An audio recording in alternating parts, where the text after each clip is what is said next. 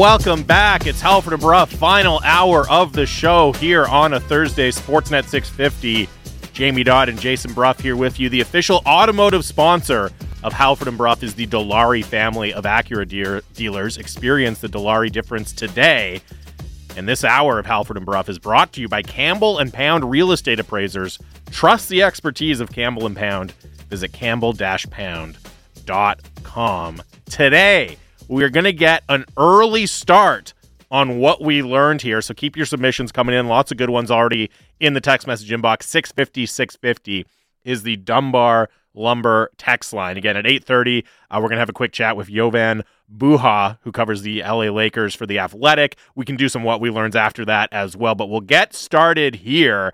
Uh, I will go first with a, a what we learned from this morning, which is that Canucks fans are feeling moderately more confident in their front office than they have in recent years. Uh, the Athletic does this.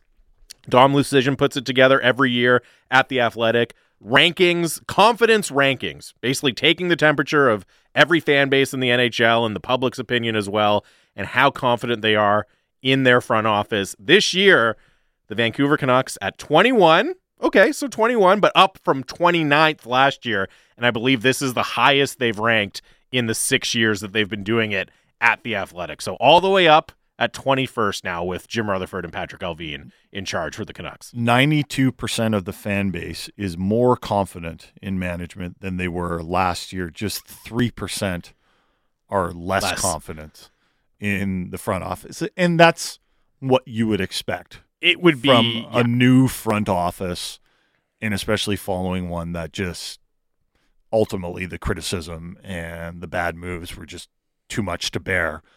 Um, it is funny, though, because the new management group still hasn't made many moves. Nope. Right? And now, off the ice, they made a ton. Mm-hmm. Off the ice, I mean, it, you get... It, when you're in this business, you get all the press releases, right? Like the amount of press releases. I, I had one the other day about all the new doctors. Yes. They've, they've I'm like, okay, they, so they got a, a new lineup of doctors, right? Okay, great. I hope they're qualified. Uh, so the changes off the ice have been very dramatic, but the ones on the ice really haven't been. Yeah. And that, you know, they include in the Athletic article, which you can go check out right now, they include kind of quotes from fans who took the survey, and this one says, you know, they are saying the right things, but in the new management regime's first off season, we've only seen incremental changes. I'm still undecided. Another one says they've built an impressive foundation, but have yet to put any significant stamp on the team. I have to reserve judgment until they make a move that claims the team for their own, but I'm more optimistic now than at any point in the last ten plus years. And it feels almost a bit like a bit of an incomplete grade, right? Where there's yeah. reasons for optimism, but until you're not going to hand out massive praise until you actually see how the moves play out. And a signature move, I think, too. Yeah. The trading Tyler Mott is not, not a signature move. What, what could be a signature move? Is there one player on the I, roster I you think, think maybe? I don't know. We'll, we'll have to dive into that and see uh, if we can come up with any suggestions. Number one on the list, the Colorado Avalanche, not surprisingly. Number two, Tampa Bay, again, not surprisingly. Those those teams actually switched. Last year, the Lightning were first, and mm-hmm. the Avs were second. Number three, any guesses in the group here? I don't know if you've seen it, I Jamie. Have seen it, oh, so you've seen it. Guess. Laddie, Andy, any guesses on who the third most confident fan base in their front office is? Colorado is number one. Tampa Bay is number two. Chicago Blackhawks. That's right. That is wrong. Incorrect. That's that's that's, that's incorrect. Do you want to take a real guess at it? Here, I'll give you a hint. It's not a good team yet. Hmm. The Anaheim Ducks? I really, yeah, I'd have That's to. Actually not a bad guess. Not a bad guess. The, it is the, the Detro- San Jose Detro- Sharks? Detroit. Detroit. Oh, okay. San Jose. I don't know. You tell me to take a guess. New regime. There may be some I, I, optimism. I'm taking a stab a, in the dark. Take a good guess. Let's take a real guess. I'm taking yeah. a guess. Uh, it Detroit, is the eh? Detroit Red Wings, yeah. Okay. I Oh, I mean, I just think that, uh, I just think that Stevie Y has... He has a lot of capital with Detroit. He has a lot fans. of lot of capital, and, and they seem to be making some good moves too. Any guesses on last place? It might surprise you. Last oh, this, place. This didn't surprise me the at all. The San Jose Sharks. They're the Chicago there. Blackhawks. They're a lot closer to the bottom than they are to number three. See, I, I thought it might have been Chicago, uh, but in high, like I guess looking at it right now, Arizona under- Coyotes? And no, no. Oh. Understanding the, the passionate fan base. Yeah, that's true. There's maybe Look, three people upset. Yeah, they're like, oh, oh. And they work at A S U. Passionate fan base is the Philadelphia Flyers. Okay, I could see that. thirty-second, and last year they were twenty-second. Yeah, the Flyers are a mess. Well, they're, they're always angry, though. The, they are, but I think they're rightfully angry yes. in this case. Just the the way, now who knows, maybe Johnny Gaudreau had his heart set on Columbus. But from the outside looking in, it certainly seems like you had a chance to sign the biggest free agent on the market, who also happens to be from your neck of the woods and would have a lot of reasons to want to play there, and instead you blew the money in other places and you just couldn't put yourself in the bidding for that player. And instead you spent it on some pretty mediocre players. That's a tough look. That's going to annoy fans a lot in any market. Okay. Another guessing game. I, I promise this will be the last one. Which Canadian fan base is the most confident in their management? Right now it might be Ottawa. You got it. Yeah. Yeah. The go. Ottawa Senators, eighth. About, about time. All the way one. Up to eighth. Last year they were twenty-first. Wow. That was a good what we learned. Uh, so thank you. I appreciate that. The one thing I'll say about these rankings, hold on, I'm not done yet. I'm not done yet. It's always way easier. I think, one, if you're in a market that is maybe a little bit less intense, right? But also, if you're in the rebuilding stage, people tend to give you a pass. Like Anaheim is at six. Pat Verbeek's been on the job for like six months. Okay, he traded some guys at the deadline. That's great. If you're rebuilding, it's easy to trade guys at the deadline. All of a sudden, you're the sixth best front office in the N H L. That's the easy part. So I don't know. I, I would take that with a little bit of a grain of salt, but there you go. Canucks. I could put together the worst team. Like yeah. to tank, to tank, I'd like, be amazing. Tear this it. team down and get extra draft picks. Okay. It's like that meme yeah. I'm going to create. The worst environment. Yeah. If would, that, wouldn't, the, wouldn't it then be the best team to tank? If, if by the your, worst, you mean the best. Yes, exactly. They are right. the best tanking team. If that's your mandate from ownership, it's not that hard to do. Okay, mm-hmm. create some cap space and then go overpay a guy in free agency. Yeah, I can do that. And then bring in I Jack Eichel to reach the floor. I noticed you put yourself on the roster. Trust yeah. me, I got a feeling about this. Yeah. yeah. Well, I'm a right shot. I could skate. It's I can't stop. But yeah. There's something called a laddie in net. I don't know. Who Uh, okay, Laddie, do you have a what we learned? Andy, do you have a what we learned? I do have one. Yes. I have. I'm going to do the uh, the Dodgers announcer. Uh, so the, the the on-field reporter for the Los Angeles Dodgers broadcast. They're in Milwaukee. Okay. And if you've seen the stadium there, there's a giant slide in center field. That sounds fun. Great fun. Bernie the Brewer, the mascot, goes down, and every time the Brewers hit a home run, he it's slides a, it's, down. It's a big, long, twisting slide, is it? Yeah, big okay. yellow one. So it's okay. hard to miss out there in center field. All right. Well, the Dodgers are in town, and I guess they don't go to Milwaukee too often. The announcer wanted to go take the slide. He wanted to go to center field and do the slide. So they they threw to the clip before the game, and here's how it went down. Here's how his big slide went down in Milwaukee. Holy crap! Holy crap! Holy crap! Holy crap! Holy crap! Oh. Strike on Muncy. Oh, no. Okay. First, I want to report that he's okay. He's okay. Dave. Dave. Hi, guys. And then he pops up on the screen with a big cast on his arm. So he... He was not okay. He was not okay. And point, uh, by the way, when you were gone, bro, we got yelled at for laughing at Chris Sale uh, breaking his wrist on a bike. We weren't laughing at the injury per se. Right. Those guys were laughing pretty hard at uh, their colleague getting banged up. And he had some broken bones. He had, uh, what was it, uh, James? I think it was a broken wrist. A broken and, and wrist some and cracked a bunch ribs. Of bruised or cracked ribs yeah. as well, yeah. It looked very painful. He and really the, ate it. And the first thing, so what happened was he he was coming down that slide. I, I don't know what kind of suit he was wearing, if it was like space-age technology. He, that had, a, made he him, had a piece of material underneath him. Oh, did he? So that's why he was really ripping it down the slide. Right. It was kind of like in, uh, was it Christmas Vacation when... Uh, Clark Griswold goes down on the snow. Uh, does no one else remember that? No, I remember that. Okay. Yeah, it was like lightning speed. Yeah, it was lightning speed. It, yeah, it, yeah. It, it, it felt like that, and then he came... came. Holy crap! Yeah. Holy crap! I regret nothing. And then he he fired out of the slide and, and hit like a literal wall, and I, when I saw that, I was like, that guy needs Patrick Reed's lawyer.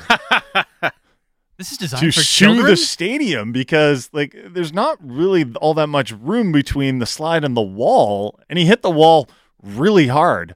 I actually felt pretty, like, you could see the pain oh, on no, his face. Oh, no, he was not. Yeah. He was, he was, his, his face was like, I'm really badly hurt.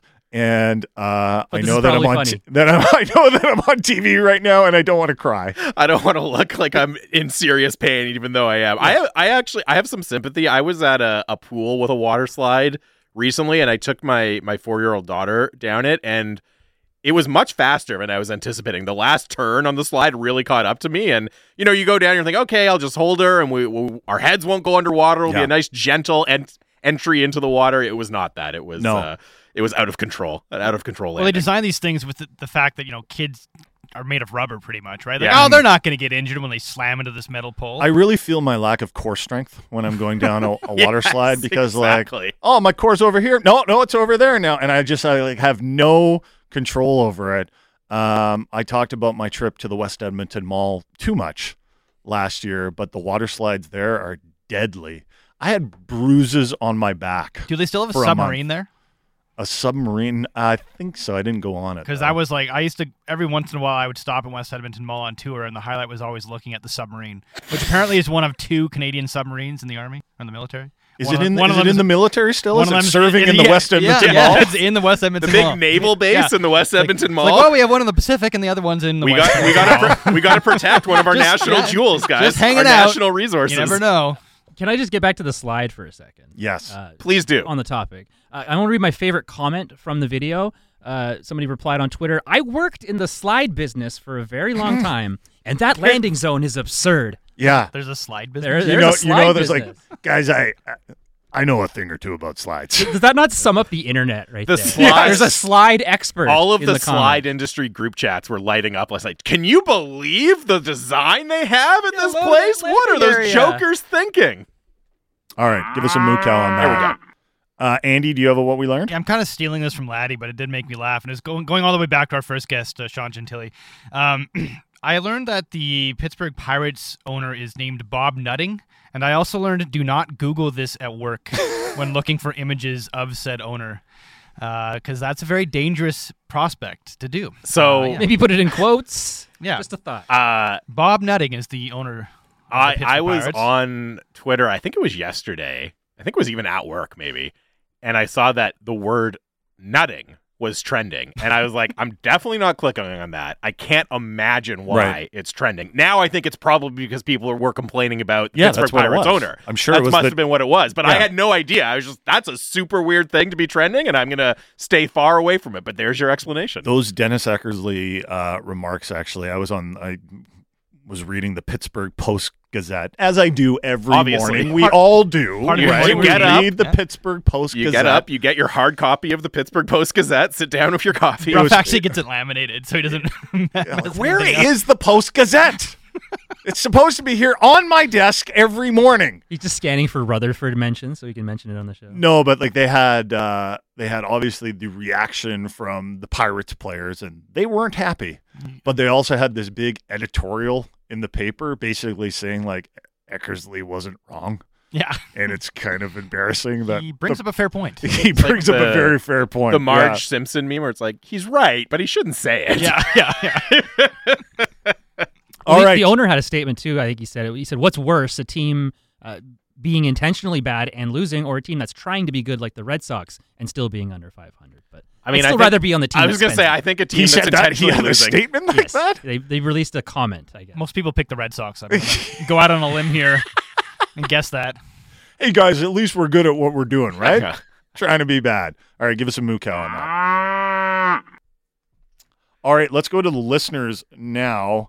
Uh, Chet and Burnaby, what we learned, I learned that swearing at my T V at the twenty twenty-one draft when the Canucks did not select Logan Stankoven seems perfectly valid today. I think a lot of people are feeling that. It was uh, an extremely impressive performance in the quarterfinals for uh, for Canada. I don't know. I I understand it. I also think it's way too early to be drawing conclusions about those those picks. But look, it's uh, it's another example of, you know, it would have been a nice kind of P R win for that management group to take the guy from B C from the W H L and went for Danila Klimovic instead. He was really impressive yesterday. Stan He's Coven. a good player. He's yeah. a really good player. Not and, not a big guy at all. Uh, listed at five eight. one hundred seventy pounds, so he's uh, he might have put on some weight. So that's just his hockey D B um, weight. But he ultimately went to the Dallas Stars. That was a good pick by them. He just has that undersized but willing to be part of the battle. Yeah. And how many good players have we seen? Like it, it, he was the type of player that was like, I'm surprised he wasn't drafted by Tampa. You know, right. that that type of player um, who's just got that competitive um, desire, but also clear skill as well. Yeah, who's undersized, but I think teams, smart teams are recognizing that you can be a little bit on the shorter side if, as you said, you have that battle. You can develop the, the core strength, back to core strength, to win those battles in the corners yeah. as well. It doesn't matter if you're five nine. If you have those other attributes, you can still be a really effective player. Even in, you know, oh, playoff hockey, big boy time, you can still be a good player in those scenarios. Uh, Robin Surrey, what we learned, what I've learned is that the LIV Tour is turning into the N W O of the golf world. At first, the N W O was hated, but as it grew and more wrestlers jumped ship, it got more popular. This is going to be no different than the LIV Golf Tour as more up-and-coming golfers jump ship. We'll see about that. We'll see if more up-and-coming golfers do make that decision, especially if they're guys that grew up dreaming of winning the British Open mm-hmm. or dreaming of winning the Masters. And also, uh, because... Th- They might not have that dream. Might not have that dream. Mm-hmm. The game changer in all this will be if LIV gets world golf ranking points, right? If they're able to convince the system that they deserve points for winning those tournaments, right? It, it's such an interesting scenario, too, because LIV does not seem to be in it to make money, right? That is not on their priority list. They're doing it for other reasons. I mean, if they're do- if they're spending money to create discussion, they're doing and that. Put themselves in the news. They're doing a pretty they're good doing job that. of it. But you know, I-, I wonder what the point is. There a point where okay, great, one hundred million dollars for Cam Smith, who's an up and comer. That's awesome. But do they ever run into a situation where they're going to stop handing out these incredible deals because they're they say kind of okay, that's even for us. That that's a little bit much and. I if, think the tour would have to be a going concern. Yeah. Well, that's the thing. Will it ever turn into something that people actually care about? That That's the big question. And right now, you know, we talked to Adam Stanley about it. It's basically just an exhibition. It's yeah. like a, an exhibition every time they put it on an event. And it's just, it's not that interesting. And I think even I- unless you're getting one of these first wave of really big money contracts, but if you're a guy coming down two years from now, do you want to be in an exhibition or do you want to compete? Is yeah. it right? The, That's is it the, the question. X F L? Is it the X F L to the P G A's N F L? Is that a fair comparison? I, I, the X F L, the X F L wasn't really trying to compete with the N F L. No, that's they the were thing. a spring league, right? They were just they were just trying to fill uh, a void mm-hmm. when the N F L wasn't on, and they wanted it to be a competition, right? Like LIV seems to be almost taking things that make golf more competitive and removing them. X, the X F L obviously wasn't able to succeed. We'll see about its next iteration, but it wanted to be, you know, a, an alternative, a league where everyone is trying really hard to win and people are invested in it. And you know, the thing with the X F L and spring football in general is you theoretically have players who are really hungry to prove themselves yeah. and make the jump to the N F L. It's a, it's just a different. It's a different situation than the relationship between LIV and, and the P G A. So is LIV's endgame spite then? Or something? Is it, do they just hate the P G A? A lot of it's spite. Greg Norman. Because that's what it feels like. Greg Norman, yeah. Greg Norman is is a driven individual, and he is dri- he's a fascinating individual. Actually, I think someone should make a, a documentary. I know books have been written on him, but someone should make a documentary of Greg Norman's life. Uh, Lauren in in Port Moody, what we learned: Greg Norman seems to still be on the sixteenth hole, plunking balls in the water. See, here's the difference. Like, I think he's succeeding right now. Greg Norman is succeeding in his job in creating disruption. The P G A Tour is in a panic. They're calling players-only meeting. Jay Monahan, the commissioner, might not survive this. Mm-hmm. He's he's doing what he wants. He he loves to stir it up, and that's exactly what he's doing. He tried to do something similar to this a long time ago, and he was shot down by the P G A Tour. And Greg Norman is a guy that holds a grudge. And I mentioned this in our segment with Adam Stanley. The guy has a trail of broken relationships in his life, whether they're personal, whether they're business, whether they're family. He just, he is a guy that is so driven by his, whatever the desires are.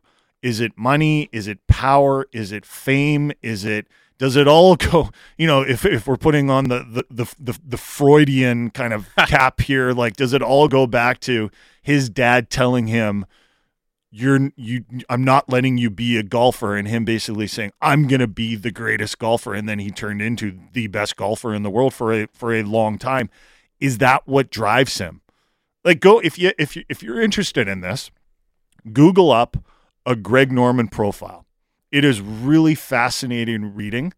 Um, I think the Washington Post did one recently, just because he is so driven by his ego. And the the one thing that people will say is, like, sometimes this guy lets reality get away from him. Right. And it comes down to, you know, how you evaluate what Greg Norman is doing. You have to keep in mind, what are his goals? And if if if his goal was to be super popular, then yeah, as the texter points out, he is plonking balls in the water on the sixteenth hole. But as you said, if his goal is to, you know, prove a point, show the P G A that he can be more powerful than them, he can get an upstart going, which might be his goal. Yeah. From his perspective, he's actually doing pretty well right now. He's causing a huge shakeup in the world of golf. It's just, those probably aren't the goals that uh, would motivate a lot of us in this situation. Uh, Mukau?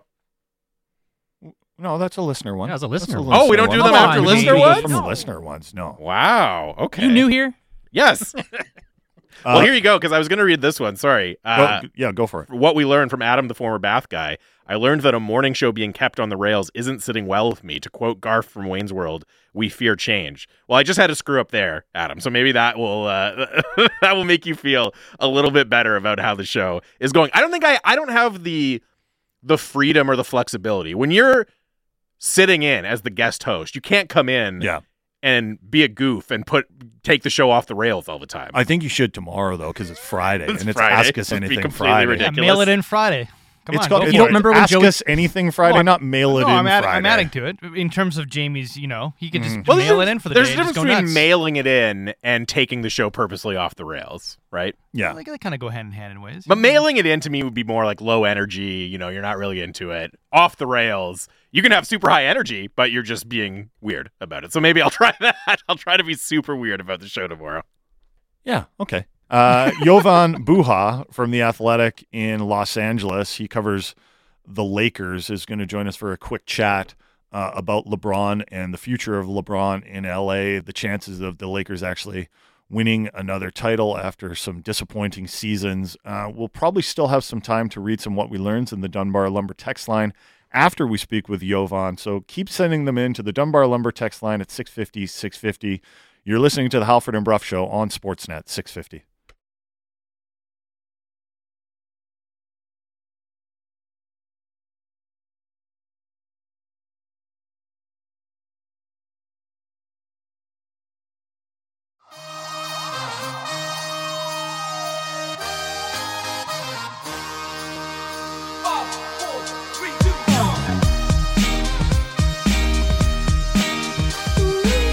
Final segment of the show, Halford and Brough, Sportsnet six fifty. The official automotive sponsor of Halford and Brough is the DeLaria family of Acura dealers. Experience the DeLaria difference today. And this hour of the show is brought to you by Campbell and Pound Real Estate Appraisers. Trust the expertise of Campbell and Pound. Visit campbell dash pound dot com today. We'll have some time towards the end of the show here uh, to get some more What We Learns in. So get your submissions in, six fifty, six fifty to the Dunbar Lumber text line. But we're going to talk a little bit of hoops right now. The big news yesterday in the N B A, LeBron James signing a massive two-year extension with the L A Lakers, and joining us now to chat about that, he covers the Lakers for The Athletic in L A. Jovan Buha is on the line. Jovan, thanks very much for doing this. How are you? I'm doing well. Thanks for having me. It's our pleasure. And just, you know, I'll start with a, a pretty basic question here. So two-year, ninety-seven million dollars extension with LeBron. What does this mean in the immediate future for the L A Lakers?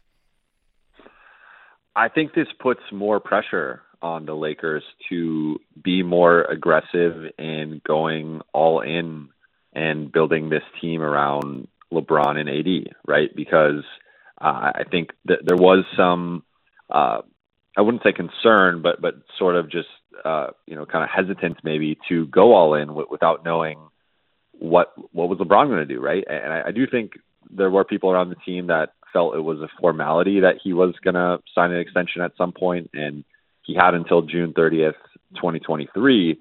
But I think him showing this level of commitment and, and doing so six weeks before training camp and, and just kind of putting this storyline to rest, because it, had he not signed the extension, it would have been one of the first questions at training camp. It would have been a storyline throughout the season, and it just would have been an unnecessary distraction. So I think him, you know, because you, I mean, the flip side is, you know, of course, LeBron, you know, takes that financial security, but I think he's LeBron. He was going to get that type of contract anyway. So, um, you know, it is nice for him, but I don't think he necessarily needed that. But I just think for, for both sides to kind of have this settled now uh, makes a lot of sense. And then I, I think if, if you're the Lakers, like moving forward, um, I'm looking at it like I have a two year window now with LeBron and A D, and I want to do whatever I can to build the best team possible, probably this season, because I think, you know, LeBron's going to be thirty-eight uh, and, you know, might be forty at, at the end of this contract, depending on how, you know, if he opts in with, with his player option. So I just think you don't, you know, you only have so long with him, right? And uh, I, you know, the, the Lakers, as currently constructed, are not championship contenders, and I think the one path to get there is by trading Russell Westbrook, and you know, most likely trading him for Kyrie Irving. But uh, there are some other options that they have. But you know, barring that, I, I think they are going to be a, a, probably a lower tier playoff team, and it's almost kind of wasting a season of LeBron and A D. So uh, I think this should, you know, now that they have their, their two best players locked in for a couple of years, this should be that kind of confirmation that they needed to ultimately make a Westbrook trade, I think, and uh, really go more all in on this season.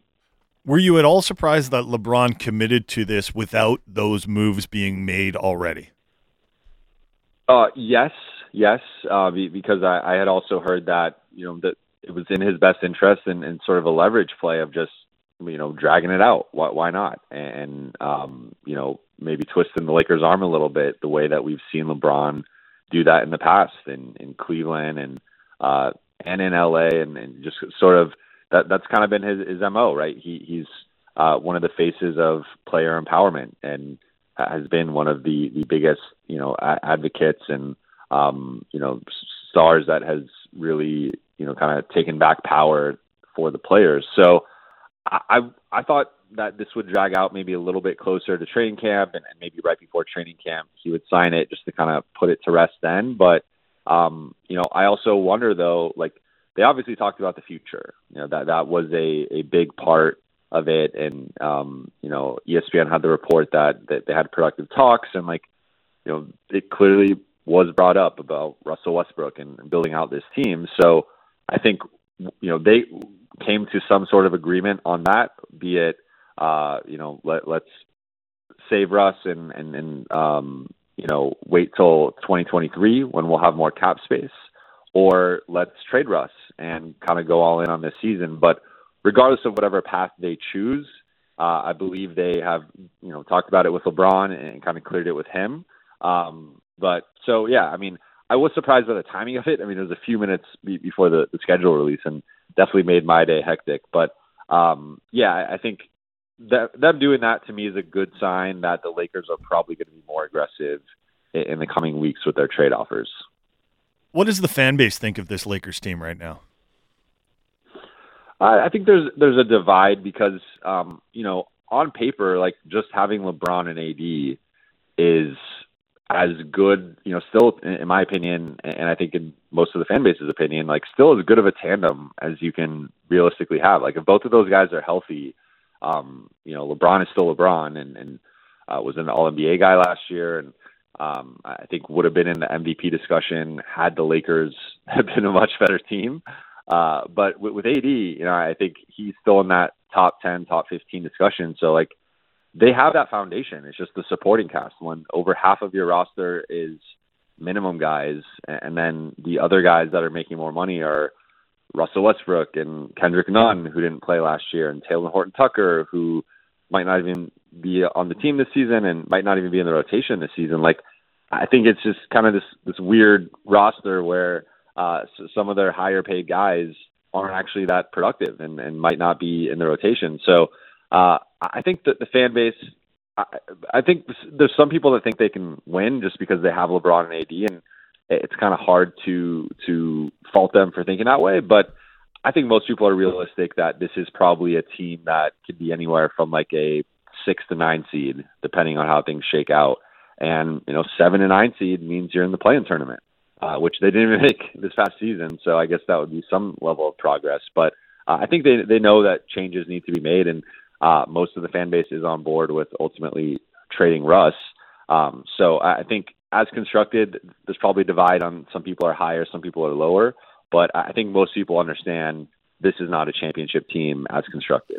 Yeah, I'm just wondering how beloved LeBron is in, in that market. I, I know he helped the Lakers to a championship, but that was in the bubbles, and it's so it's a little bit it it's just different, right? It, it, yeah.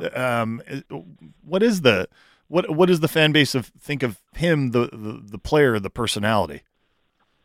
I think it was a little awkward at first that that first season, especially because LeBron had been linked to Kobe for so long, and, and going back to The, those Nike commercials, right, with, with the puppets, and um, you know, they were supposed to meet in the two thousand nine finals, and then they were supposed to meet in the two thousand ten finals, and you know, neither season uh, Le- LeBron's team got there, and I think there was always kind of this this tension almost where uh, you know, you were kind of more on, in Kobe's camp or, or more in LeBron's camp uh, in, in terms of who is the better player.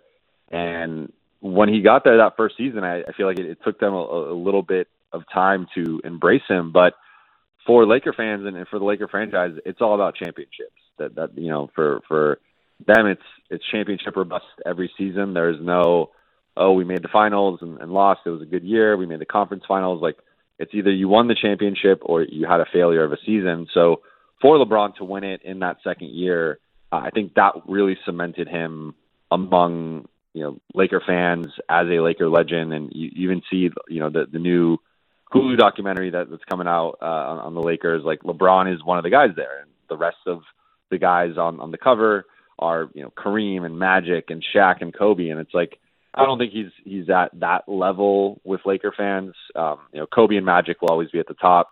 Kareem, Jerry West, Shaq, like th- there are some relationships that were just there for so long that I think it's going to be hard for LeBron to match or surpass them. But I, I think, you know, comparing him to a guy like Wilt Chamberlain, who, you know, played w- for the Lakers in the seventies and, and won a ring, but wasn't as good as LeBron was. Like, I think he's past someone like that. So um, I think, you know, Le- LeBron has been very vocal about talking about Laker history and, um, you know, wearing Laker shorts out in public and like stuff like that. So I think he, he's also, you know, played it well where he, he's catered to the fan base and, and he ha- has, you know, endeared himself to them. So Um, you know, it's never going to be the situation like Kobe or Magic or um, I think one of the more organic relationships that was from start to finish. But I think winning a championship and the way he's embraced and shown Laker fans love, I think they all love him now. One of the interesting things about the N B A offseason, uh, Jovan, has been there's been a lot of big names in the rumor mill who haven't moved, at least yet, right? And you go Kevin Durant, Kyrie Irving, you know, Donovan Mitchell, and Westbrook is in that category as well. With the extension now, I mean, what's your kind of gut telling you? Will will Russell Westbrook start the season on the L A's on L A's roster, or will they find a way to move him before the season begins? I think this the, the way this is playing out right now, as of now, I would say they are more likely than not to move him be- before training camp. Um, I- I've also heard that there's a chance, even if he starts the season on the roster and, and they go into training camp, um, and if he does not listen to what they want him to do and, and you know, act those things out, uh, there, there's a chance they could send him home, similar to what uh, Houston did with John Wall, and and just say, hey, you know, get your forty-seven million dollars, but we're going to focus on the guys that, that want to be here and, and want to be doing what we want them to do. Because, you know, a lot of the things the Lakers are asking Russ to do, Frank Vogel asked him to do last season. And, and you know, if you go back and watch his intro press conference, media day, the first few weeks of the season, those, those interviews, like it was a lot of the same stuff of, you know, Russ is going to lead with defense, and we're going to figure out ways to use him off the ball. And like the, the Lakers are, you know, hitting a lot of those beats again with Russ and Darvin Ham. And I think, you know, Russ and Darvin Ham have a better relationship already than Russ and Frank Vogel did. That they got off to a bad start, but um, you know, even with that, like I think all the signs are Russ has no, you know, no uh, desire to play more like a role player and and you know take a back seat to LeBron and A D even more so than he did last season. So um, until he does that and, and you know improves as a defender and just with his effort and energy, and then you know makes better decisions, takes better shots, like. If he does those things, I think there's a productive player in there that could help this team, and they could exceed expectations. But just based on what we saw last season, what we've seen w- with Russ over his fourteen-year career, he plays a certain way, and that way just doesn't really fit with LeBron and A D and with what this roster needs. This roster needs shooting. This roster needs perimeter defense. They don't need some of Russ's strengths necessarily. So um, I think it's more likely than not he's traded, but in the case that he is kept and, and they can't find a trading partner, I would not be surprised if, um, you know, I think first it might start with like a benching or, or reduction in minutes, but if it gets worse, I would not be surprised if they sent him home. It's going to be another eventful, interesting season for the Lakers, it sounds like, Jovan. We really appreciate the time. Thanks for doing this. Uh, hopefully we can chat again soon. Yes, sir. Talk to you soon. That is Jovan Buha, who covers the L A Lakers for The Athletic in L A. Uh, still some more time here, final few minutes of the show, final ten minutes or so of the show for what we learned submissions. Uh, and I also wanted to pass this along that uh, Greg Ballack flagged for me during that interview. Interesting tweet from Shayna Goldman, who's been on the station numerous times, writes for The Athletic, N H L, Sportsnet as well. She just tweeted a few minutes ago, sounds like one of the top U F As of this summer, Nazem Kadri, is finally getting off the market, uh, and then included the eyeballs emoji there. So we'll be oh, on the eyeballs. I know. Emoji. So you know, you know it's serious. You know it's big. You know it's big when the eyeballs emoji gets in there. So no indication of which team. Could it finally be the r- rumored Isles deal? Could it be a, you know, mystery team, the Flames?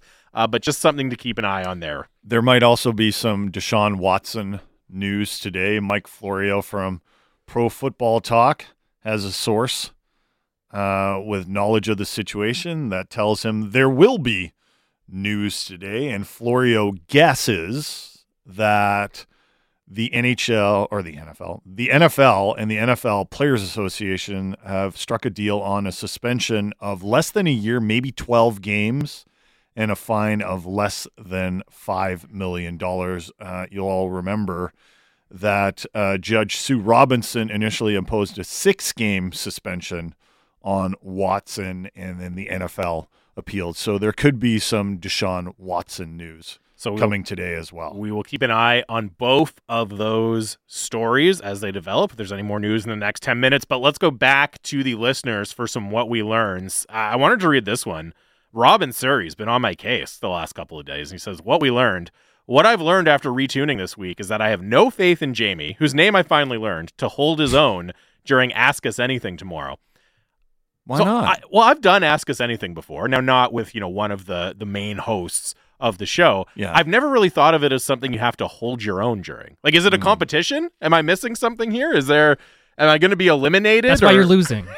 I guess. I guess yeah. that's why. Whoever, that's why I'm not going to hold my own. I don't even know the rules. I whoever know gives it was the that. most ridiculous answer wins. Yeah. Whoever so. creates the most laughs. I've never found it to be a high-stress situation. It's just people ask you questions and you answer them. Yeah, that's true. You have to get a little bit personal sometimes. That's all right. Are you ready to do that? Oh, Let's get real born, personal. Born ready. What is your biggest fear? Is it dying alone? What trauma are you still What are your last five your Google searches, Jamie? Let's show your internet searching history live on the air. Uh, K and Delta with what we learned. Ryan Gold is magic. Yeah, he is fun to watch, isn't he? He's got such speed yep. and such skill. Um, two goals last night for the Whitecaps. They got a big win over Colorado two one, putting them into a playoff position. Mm-hmm. But it is a very busy uh, standings right, right where the Whitecaps are. Um, they're certainly not guaranteed of making the playoffs. They got some big games coming down the stretch. Uh, Kevin on the road with what we learned, the Jays are not making the playoffs. That's an interesting text to make after they, yeah, they they got a win. It seems a little harsh. They got the win against Baltimore. They they cut their slide and they finally beat the Orioles, and they're actually in a playoff spot still in the in the wild card. I think they're a game up uh, on the next closest wild card team. So I get it. I get the pessimism, and he's probably not a Jays fan. He's probably trying to just twerk, or uh, not twerk. He's uh, trying to twerk you. What, what's the word I'm looking for? Not twerk. Not twerk. That's the type of it's thing not, that comes up on Ask twerk. Us Anything. It's Kevin on the road just twerk. Trying to twerk Jamie. Tweak? Anyways, I believe the word is tweak. Is what I'm going for. Tweak is what I'm going for. But uh, twerk on the brain. I, I don't know. Well, let's not say that. But... Uh, I don't know about the timing of that one. Yeah, it's, it's finally something Jays fans had something to smile about, finally, for the first time in a while uh, yesterday. Dan from Van, what we learned, Horvat, not ranked by N H L dot com in the top twenty centers, rated higher in this market because the city loves him. He's a three C. Dan, not being ranked in the top twenty centers in the N H L is not the burn that you necessarily yeah. think it is. The fact that the Canucks had two centers in that ranking was remarkable for them. As we all know, there are twenty top six centers in the N H L. Every other one, third line center at best. I just that's, didn't know that's we were, how it works. We've already There's reached thirty-two teams, Dan. Yeah. We've already reached angry at lists part of the summer. Like I, I didn't realize we were already there. Like the N H L network lists are going to oh, start I coming knew. out. I and... knew we were there. It's just so stupid. It's it's one network's opinion. Then and everyone gets so so upset. Soon about we it. Can get upset about. But it's a, but but my point is that it's not even a big deal that no. Hor, like Horvat isn't a top twenty center. No, in the N H L, but he's still a good player. But even if you said, you know, Bo, let's say Bo Horvat, you thought Bo Horvat was the thirty-fifth best center in the N H L. Still a good player. Really good player, and yeah. he's not going to be your first line center. So that's a really good number two center that you have. And yeah. we'll see what his next contract looks like, but at least for right now, paying him a pretty reasonable amount as well. Mm. It's not a it's not a slight, oh, he's not a truly elite center. Yeah, okay. Y- you need guys who aren't that still on your on your N H L roster if you're going to be a playoff team, if you're going to win. Now, from a contract perspective, it's an interesting topic. How much do you pay Bo Horvat? That is a perfectly yep. valid argument to have. And d- do you pay him like uh, like how do you judge him? Because offensively, it's funny because Horvat almost still has the reputation that he had out of junior. That he is the defensively responsible yes. center that might struggle a little bit offensively, when in reality, he's better offensively kind of the, than he is kind defensively. Of the reverse. He's a bad penalty killer, right? He, he he's and that's and I remember asking Travis Green about that. I was like, "What do you think? Why, why do you think that hasn't worked out for Bo?" He's just kind of like, I, you know, you, you didn't really know, right? Yeah. And, and and I know that Horvat wants to kill penalties. He wants to be that guy. Like all players want to be Bergeron. They they they all want to be in that situation where you can rely on them offensively, defensively, power play, penalty kill. But the reality is is that defensive, um, two, like being a two way player is hard. No, and we.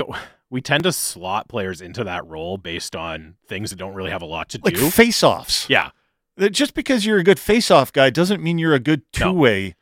Just player. Because you're strong doesn't mean you're a good defensive player, right? And it, it, it sometimes it can be hard to judge those things, but you're right. That has always been the expectation for Bo Horvat, and it's never turned into it. And to the point about his contract, I've always thought that, you know, we've always heard positive reports about extension, an extension between Bo Horvat and the team. Yeah. And that's always kind of led me to believe that if it's going, if negotiations are going so smoothly, it's probably going to be a relatively team-friendly number. Will that end up being the case? I don't know. But I do understand the concern that how much upside is there? Do you want to be locking in long-term at a at an exor- potentially exorbitant price? I still think it will make sense. Again, because, uh, because it's negotiations sound like they're going smoothly, but it's fair to be, it's fair to have questions and be concerned about what his next contract looks like. Are you comfortable with the Canucks? Let's say Horvat, for whatever reason, maybe J T Miller is traded, is your two C behind Elias Pettersson. Is that a good, is that good?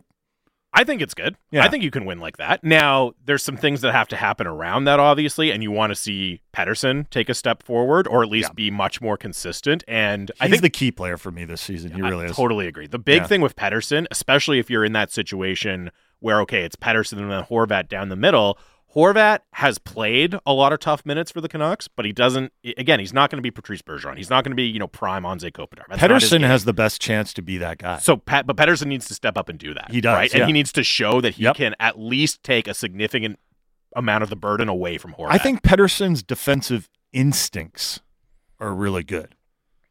The question sometimes I have is, does he have the, uh, I mean, he's. I think he still needed to get a little bit stronger. Mm-hmm. You do need to be strong yep. in order to hold your own, especially down low in your own end. Is is he that is he is is he up for the task there? He's obviously got to stay healthy, and he's got to stay in the game mentally. And I think the most concerning things that I ever saw from Pettersson was when he looked like a little bit pouty on the bench, when he looked like he was kind of in his own world. And I don't doubt that it was very difficult for him la- at times last season. Like, and it is really tough to maintain that, like, positive, like, I'm just in it for the team when your game is struggling and you know that everyone's talking about you. I hope he took that as a learning experience. I hope he can grow out of that. I really do. Because his instincts, his hockey I Q are really off the charts, and so is his talent.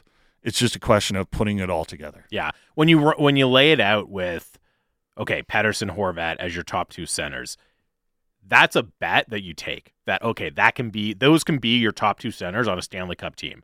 It's not a guarantee. It's certainly not a guarantee, and other things have to happen. And as you said, Pettersson has to take those steps forward, but it's it's a bet worth taking. It's not just a hope and a prayer, right, if you're in that situation.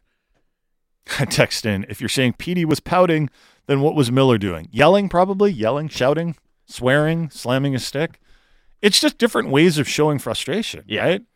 The Canucks were really, like, openly showing their frustration. And that's a reason why when Bruce Boudreau came in, it was such a welcome respite. Mm-hmm. Just because he brought something there. He brought some optimism. He brought some joy. Mm-hmm. And you could tell. Because remember, it wasn't just the beginning of last season that was a slog and full of frustration. It was the entire North Division season as well that went off the rails so early, right? And and oh, that, Miller was the, slamming his stick. La, the, the beginning of last season was a hangover from yeah, that. Exactly. They had never, so they never just, recovered from Oh, my goodness. It. Never it recovered this, from This it. incredible span of, of dreadful vibes around the team. All right, it is Ask Us Anything Friday tomorrow on the show, uh, so think up some great submissions. Throw down the gauntlet. Let's see if I can uh, hang in there for Ask Us Anything tomorrow. Halford and Brough in the morning on Sportsnet six fifty.